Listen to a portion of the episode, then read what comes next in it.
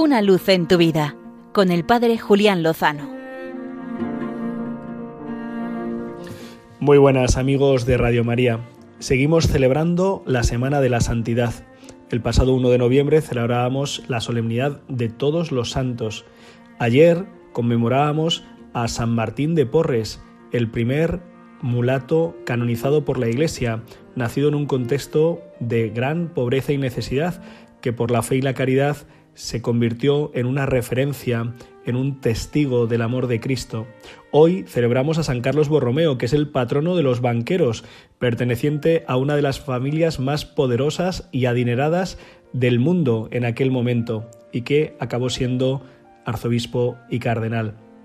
La santidad es para todos. Precisamente la Asociación Católica de Propagandistas ha sacado esta semana una campaña para recordar a unos santos muy especiales, los mártires de la persecución religiosa en España en los años 30 del siglo XX. Es un nombre un poco largo, pero es para describir con precisión a qué se debió su martirio.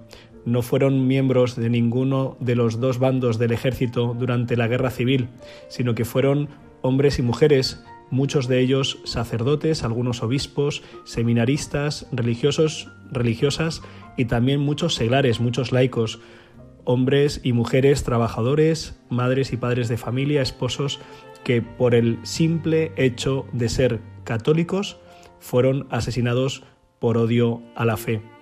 Y lo más espectacular que sabemos en torno a la celebración de estos mártires de la persecución religiosa no solo es el número que ronda los 10.000, sino que no se conoce ni una sola apostasía. No se tiene registro histórico de ningún católico, de ninguna católica, que en la persecución que sufrió la Iglesia en los años 30 del siglo pasado renegaran de su fe.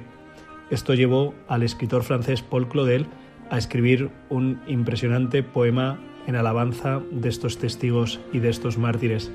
Fueron mártires porque amaron a Cristo, porque proclamaron la fe de la Iglesia y porque el odio que se había generado en torno a la Iglesia les llevó a tener que decidir entre renegar de su fe, de su amistad con Cristo o perder la vida a manos de sus asesinos.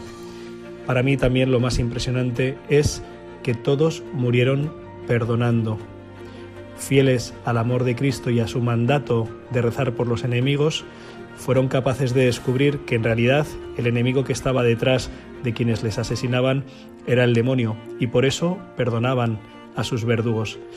Es un testimonio que debe ser conocido. En el cementerio de Paracuellos hay cientos de ellos enterrados.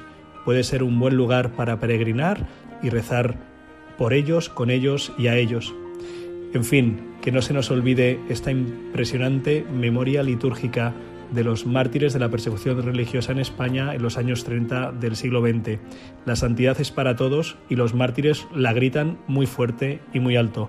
Que nos llegue, que nos llegue a todos a los oídos, sabiendo que con el Señor, seguro, lo mejor está por llegar. Una luz en tu vida, con el Padre Julián Lozano.